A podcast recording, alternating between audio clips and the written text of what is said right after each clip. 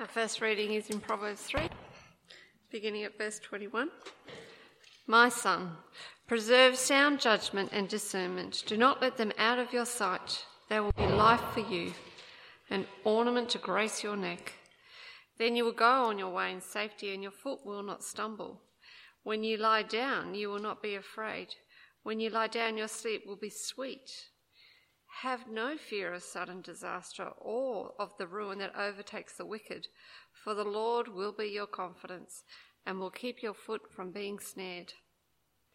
Do not withhold good from those who deserve it when it is in your power to act. Do not say to your neighbour, Come back later, I'll give it tomorrow, when you now have it with you. Do not plot harm against your neighbour who lives trustfully near you. Do not accuse a man for no reason when he has done you no harm. Do not envy a violent man or choose any of his ways, for the Lord detests a perverse man, but takes the upright into his confidence. The Lord's curse is on the house of the wicked, but he blesses the home of the righteous. He mocks proud mockers, but gives grace to the humble. The wise inherit honour, but fools he holds up to shame. James 5, um, 13 to 20, page 1269. Is any, any one of you in trouble? He should pray. Is anyone, unha- is anyone happy? Let him sing songs of praise. Is any one of you sick? He should call the elders of the church to pray over him and anoint him with oil in the name of the Lord. And the prayer offered in faith will make the sick person well. The Lord will raise him up. If he has, if he has sinned, he will be forgiven. Therefore, confess your sins to each other and pray for each other so that you may be healed. The prayer of a righteous man is powerful and effective. Elijah was a man just like us. He prayed earnestly that it would not rain, and it did not rain on the land for three and a half years. Again he prayed, and the heavens gave him rain, and the earth produced its crops. My brothers, if one of you should wander from the truth and someone should bring him back, remember this whoever turns a sinner from the error of his way will save him from death and cover over a multitude of sins. Well, it's uh, good to be here tonight. Uh, do keep the uh, passage that we we're reading, Ruth read for us just a moment ago from James chapter 5 open. We're going to have a look at that. And there's an outline uh, that you've got on the way in uh, that might be of, uh, yeah, hopefully that's of, of, help to you as we go through this section. Uh, the passage today, it's one of uh, the more difficult, I think, to uh, wrap our heads around in, in James. On the one hand, though, there's parts that seem quite straightforward. you know, pray when you're in trouble. praise God when things are going well. Uh, when someone's sick, pray for them. But then kind of things seem to get a little bit more, more or you, questions arise. Uh, is this a blanket kind of promise of healing in sickness? Uh, the prayer of faith will make the sick person well, it seems to say in verse 15. If it is that, then I'm sure some of us would have appreciated it this winter with all of the flus and sickness that's been going around to just be able to do this thing and be well. What's going on? Why do Christians still get sick? Or why do they not get healed straight away when we pray? Uh, if that's where the passage is leading us.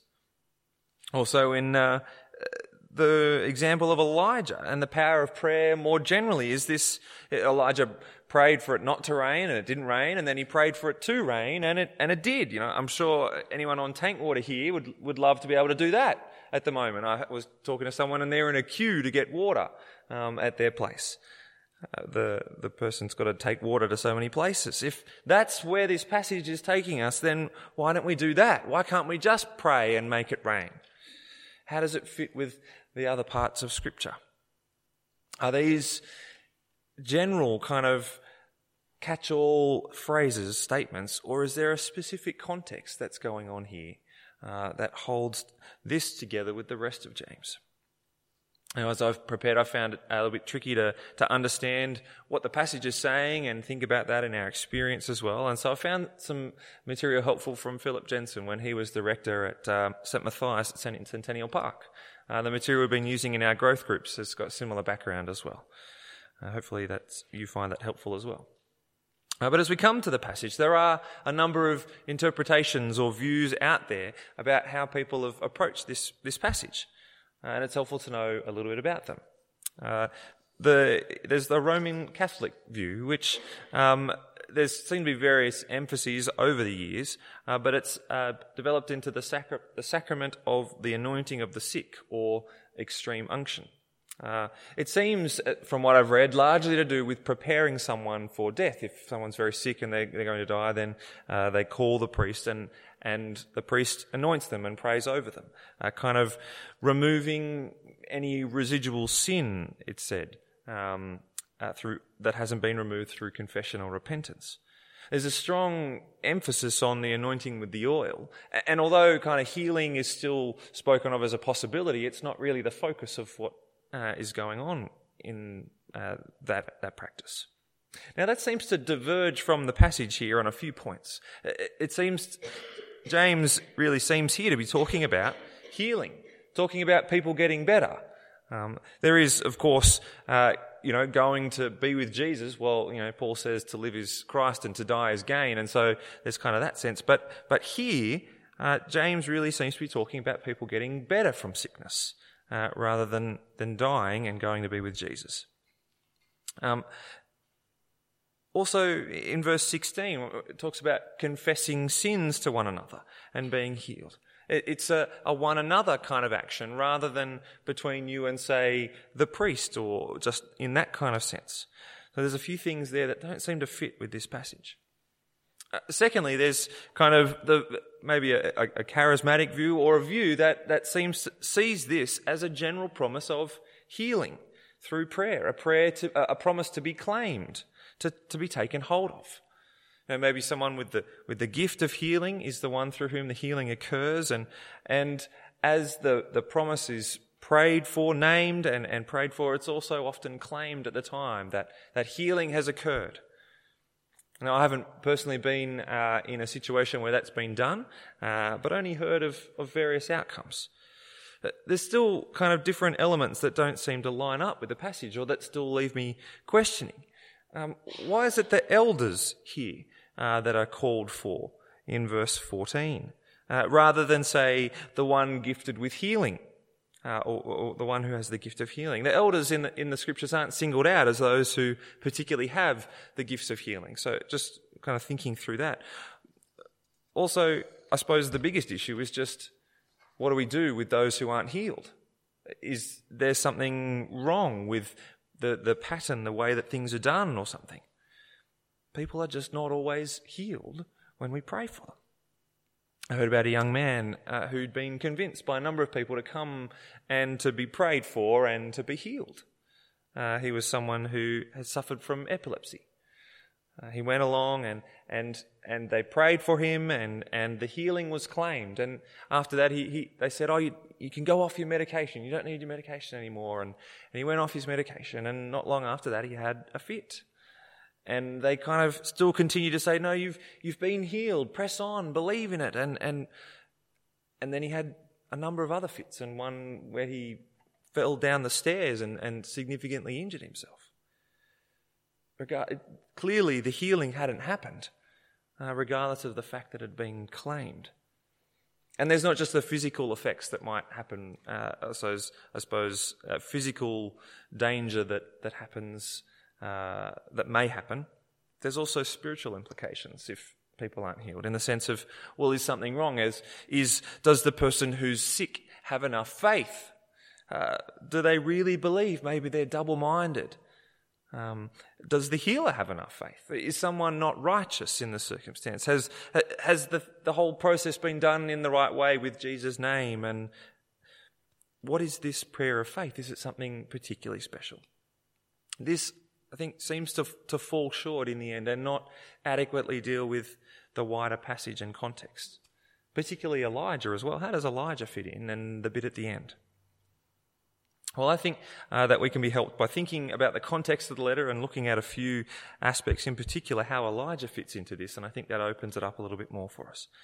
Um, so, over the course of the term, uh, we've been seeing in our series through James that those who James is writing to need to receive the word of God humbly. Uh, they need the wisdom from God because actually that's it's not um, all peaceful and that among the congregation, among the people that he's writing to, is it? There, there's divisions among them. The haves and the have-nots are fighting and not uh, are divided. They're, they're showing favoritism and envy. They're proud and arrogant, uh, oppressing one another. They're, they're grumbling and slanderous, judging one another. They're following the wisdom of the world. They're double minded. And James warns them, You're not in a good place. Don't grumble. The judge is at the door, he says. And so, what's James doing here in, in the letter? What's he doing throughout the whole letter, really? Chapter 1, 21, he calls them to repent again and again, doesn't he? Turn away from your sins and humbly receive the word of God, the, the word implanted in you. That's what he's doing. He's calling them back to the truth again and again. Stop following the wisdom of the world and come back to the truth. It's not, James does have lots of practical uh, implications and, and commands and things in it, but it's not just a collection of proverbs, it's a timely word of rebuke and encouragement for people who are divided and wandering from the truth. So, with that in mind, then, let's kind of come and uh, think about look at some of the passage a little bit more closely. There's some questions that arise still as we as we come to this. What's the, what is the significance of the elders? Why is it the elders of the church that are called here? Um, further on, verse 15, the prayer offered in faith. One of the questions that comes to mind as I read that is, well, isn't all prayer offered in faith? You, you know, that we don't, we don't come, you wouldn't come to the Lord unless you believed in Him, unless you trusted Him and, and so called upon Him. Is there, what's going on there? And also verse 15, if he has sinned, he will be forgiven. Well, we know that everyone's sinful. Like we're all sinful and we all need forgiveness. And so what's really being spoken of here? How do we hold this together? Further on as well, verse 16, the confess to one another, confess your sins to one another and pray for each other. And look at the end of the sentence there though. In order that you may be healed. You'd kind of expect it to say forgiven there, wouldn't you? When you confess your sins and pray for another, you, you forgive one another, you're forgiven. So, how do we piece this together? Well, I think Elijah helps us uh, to unlock what's going on here. It could be easy to see the example of Elijah's prayer here as kind of a, a raw power exercised at the, ha- at the hands of, of the prayers of a, of a, a man like us. Um, but that's not, uh, but we need to hear the context of Elijah's ministry. Why was it that he prayed for no rain? Why was it that he prayed for rain again? It's not just that, you know, he had, you know, the grand final sort of soccer match coming up and he didn't want it to be rained out, so he's praying, God, don't rain, don't rain. Or maybe, you know, not even that, oh, the carols, you know, it's coming up on the 9th of December, you know, we don't want it to rain for that day, so we'll pray for no rain then. It wasn't just kind of praying for no rain for no reason. But the context there was judgment on faithless Israel. Okay, we don't have time to go through the in 1 Kings now, but you might like to write it down 1 Kings chapter 16 through to 19 or so. Israel and her leaders had departed from the Lord. This is, the, you know, one of the most famous kind of kings of Israel, the, the northern ten tribes, is Ahab. Um, and he married a woman called Jezebel. Um, and, you know, things were bad before. Even the first king of Israel, Jeroboam, well, he'd uh, led the nation into idolatry, setting up idols to worship in the north at Dan and, and just sort of a little bit north of Jerusalem in the south of the northern kingdom in Bethel. Um, well, for Ahab, the sins of Jeroboam were, were, considered too small for him to follow in. He needed to really go out there and do it big time. And so he set up uh, the idol idols to Baal, and there were 500 Baal prophets, uh, and Jezebel kind of was all part of that. So then, what was Elijah doing? What was his ministry at that time as a prophet of the Lord? Well, it was to bring God's judgment and call the people back. It was to, it, it wasn't just that uh, praying for no rain was the whim of Elijah, but it was so that the rebellious nation might repent, might turn back. A ministry of reconciliation in that sense. So, with that as the context for Elijah's prayer, and and prayer for no rain. And then when it comes to uh, the other sort of when it comes to praying for rain, um, you see it was that that uh, picture of up on the mountain. Uh, there's the story uh, Elijah on the mountain with the altar, and the prophets of Baal and their altar. And, and, and they called upon their God. It's sort of, that was set up as a competition, you know, the one who, whose God comes and uh, takes up the sacrifice, brings fire into the sacrifice. Well, that God's the true God. And, and, and Israel was gathered there, and the, Baal, the prophets of Baal are dancing around and doing their thing to try and get Baal to, make, to take the sacrifice. And then Elijah prays, and fire comes down and consumes the whole thing. And, and you know what the people say at that point? They say, Yes, the Lord is God. Yahweh is God. He's the true God not Baal. We've just seen it. And they seize the prophets of Baal and put them to death and get rid of that. And you know what is the next thing that Elijah says? Well, he says to Ahab, You know, you better get going home now, otherwise your chariot's going to get stuck in the mud. Rain's coming.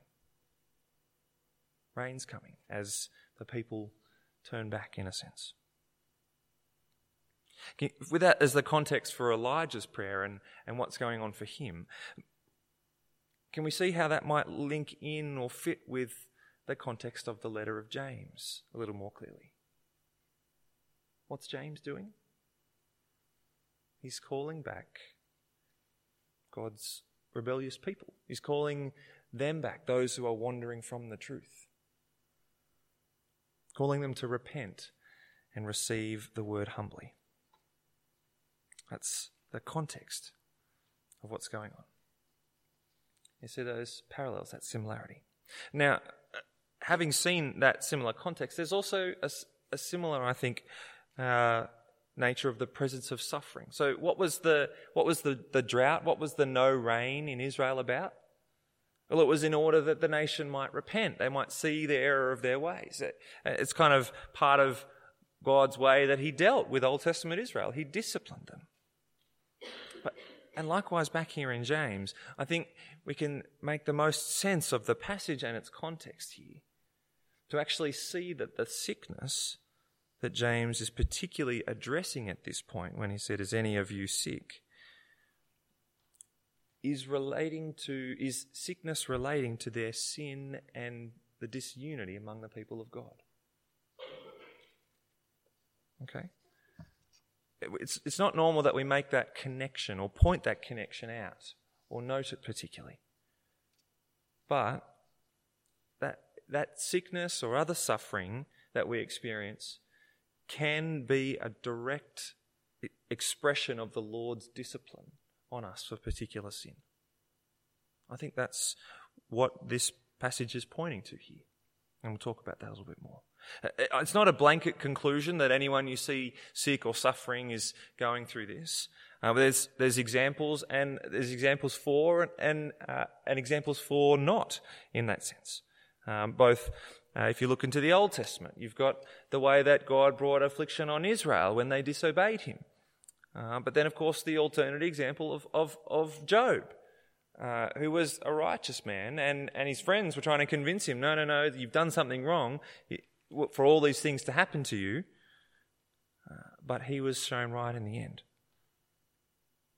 in the New Testament as well. There's a number of times. Uh, one, one particular time that comes to mind is when Jesus and the disciples go and walk up to a blind man, and, they, and the disciples say to him, Lord, is this was uh, did this man's sin or his parents sin that he was born blind? And Jesus said, No, neither. It's not sickness relating directly to sin. But then, uh, over in 1 Corinthians 11, we read something that I think is worth us looking at briefly because of what's going on among the church there. Uh, turn to 1 Corinthians, or maybe put your hand in James and or and just turn with me to 1 Corinthians 11.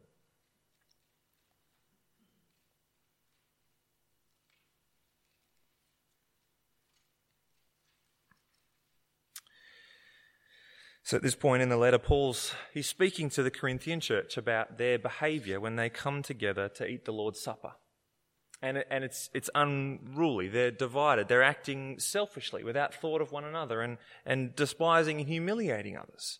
As some come and, and are gluttonous and get drunk, and others come and don't have food. And he picks it up uh, here. Uh, let's pick it up at verse 27. Therefore, whoever eats the bread or drinks the cup of the Lord in an unworthy manner will be guilty of sinning against the body and blood of the Lord. A man ought to examine himself before he eats the bread and drinks of the cup. For anyone who eats and drinks without recognizing the body of the Lord eats and drinks judgment on himself. That is why many among you are weak and sick, and a number of you have fallen asleep. But if we judged ourselves, we would not come under judgment. We are judged by, when we are judged by the Lord, we are being disciplined so that we will not be condemned with the world. Can you see what's happening here in Corinthians? Uh, the believers were, were sinning against one another, creating divisions and disunity, and they were bringing judgment on themselves. Verse 30, that's why many of you are weak and, and sick, and some have died, Paul says. The suffering that they're experiencing, the sickness they're experiencing, is direct discipline from the Lord in relation to their sin. Okay? You with me so far? That it's not always the case, but there can be a link, a direct link between sin and sickness. Now, with that in our minds, come back to James chapter 5 and let's have a little a bit more closer look. Thinking about what James has just been doing in his letter, how he's been calling, uh, calling people to repent from, the, turn away from their sin uh, with their tongue, uh, with their with grumbling, with greed, uh, and the way that that affects the believers. He says, "Is any of you sick?" Uh, and he asks them about it. Doesn't say kind of when you're sick, do this, but he says, "Is any of you sick?" And what does he say? Let them call for the elders and come and pray over them. What's the point of the elders coming here? Well, they're coming for this person, for their sin to be confessed, for the restoration of relationship. What's the significance of the elders? Well, it's the representation of the, the body of Christ, the believers, the church. It's about reconciliation, forgiveness that's being, that's being given. That's why the elders are called in. But it's not just that, it's verse 16 as well as we continue on. Therefore, confess your sins and pray for each other so that you may be healed. That connection of sin and conf- confession of sin and healing. Likewise, we can't, we don't see the, the Greek word in the background here in verse 15, but I think it's significant that James uses the word for save here. So where it says make the sick person well, um, the word save can mean that, can mean make the sick person well, uh, but I think it's significant that the prayer offered in faith will make the sick, will save the sick person. And then in verse 16, confess your sins that you might be healed. Like I think that's strengthening that connection between sin and sickness uh, at this point.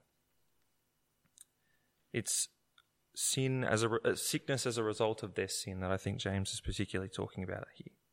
And that also dovetails with down in verse 19 and 20 this aspect of the reconciliation of believers, seeking those out who have wandered from the truth and bring them back. Whoever turns a sinner from their way, the error of their way, will save them from death and cover over a multitude of sins. I think that deals with the context and the passage where it is. But where does all this leave us? What's the conclusion? What implications does it have for, for us here and now? Well, firstly, with all of the confusion of just exactly what's going on here, I think we don't want to miss the exhortation to pray. Uh, we saw James encouraging us to pray, pray for wisdom back at the beginning of James. And that indeed the wisdom from God leads to humility before God. And so pray. Pray. Are you, are you suffering? Is, are things hard? Pray. Are you keeping up your courage? Are you cheerful in, the, in your perseverance? Well, then praise God. Don't neglect to turn to thank God when things are going well, rather than just turning to Him when things aren't well. Uh, are you unwell? Are you sick? Pray. Prayer is the means that God gives us to take hold of the blessings that we have as His children. And so let us be people who are daily, humbly, continually praying, depending upon Him. But secondly, I think we need to hear the warning here about God's discipline. God does discipline his children. I think many of us would, you know, know and agree. Well, of course, you know, being a Christian, everything's not going to be easy. But I think often we don't consider that part of the sickness and suffering we face could well be God disciplining us as His children. For parents, we, we, we discipline our children, don't we? We, we train them uh, in that kind of ongoing sense, but we also discipline them in response to specific sin. And Hebrews says the Lord disciplines those he loves. So I think one of the implications is for us when we face sickness and suffering to use that as a prompt to consider the sin in our lives. Is the Lord disciplining me here for some sin? Maybe you could ask a brother or sister in Christ who you know well about that. We don't want to go to the point of obsession, but just as is right for us always to be thinking, how, how, how, does, how is God's word convicting me? Where is God showing me that I need to repent? And is some circumstance of, say, sickness or suffering in your life actually alerting you to that uh, all the more as well? Two other things confession. Uh, we confess our, our sinfulness generally with a, with a general confession uh, here in church. But who do you speak to specifically about your sin? Do you speak to people personally when you sin against them? It doesn't have to be kind of the the big, you know, murder or something. Oh well, then I'll kind of confess my sin. But but when we sin, when we are unkind, or when we make fun of others, when we neglect others, when we decide not to invite someone, or when we harbour envy against others? Do we seek forgiveness? I think forgiveness in relationships is such a wonderful thing that God enables us to do in Jesus. But we can often avoid exposing ourselves like that because it's just kind of too awkward or personal. The wisdom that leads to humility will lead us to admit where we've done wrong, admit our failings to one another, and, and seek forgiveness. And the last thing here restoring a wanderer. I'm not talking about uh, the the soccer Western Sydney Wanderers, um, but someone who's wandering from the truth. What's that going to involve? Well, it's got to involve telling someone that you think they're going the wrong way. And I think we don't tend to like doing that very much in as just Western individual Christians. But would you be, is there someone, sorry, if you were wandering from the truth, would you want someone to speak to you, to help you to realize and to call you back? I certainly would. I'd need to pray that, in fact, I would be willing to receive it, to hear it. But is there someone that you would do that for? Can you see that you might want someone to do that for you? Are you going to be willing to do that for someone? To speak into that awkward moment, to, to, to, to walk towards that awkward moment and take it up rather than avoid it. Because that's one of the things that we can do and need to be doing as God's people, encouraging one another as we keep pressing on to the end. And we pray that we do that. Please pray with me. Heavenly Father, we thank you for your word to us tonight. We thank you that you are a Lord who is good, that you are a Lord who uh, is our Father, our Father who does discipline us.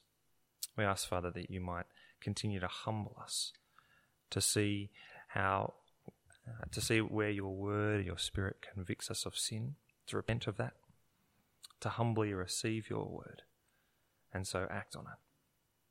And Father, we ask that in these ways we might confess where we need to confess, and that you might give us courage. Courage to take those awkward moments when we need to, to either confess and seek forgiveness or to encourage someone to call them back from their wandering. And we pray that this might be in us. This might, you might be doing this among us so that we might stand firm on that last day when you come. We pray it for your glory. Amen.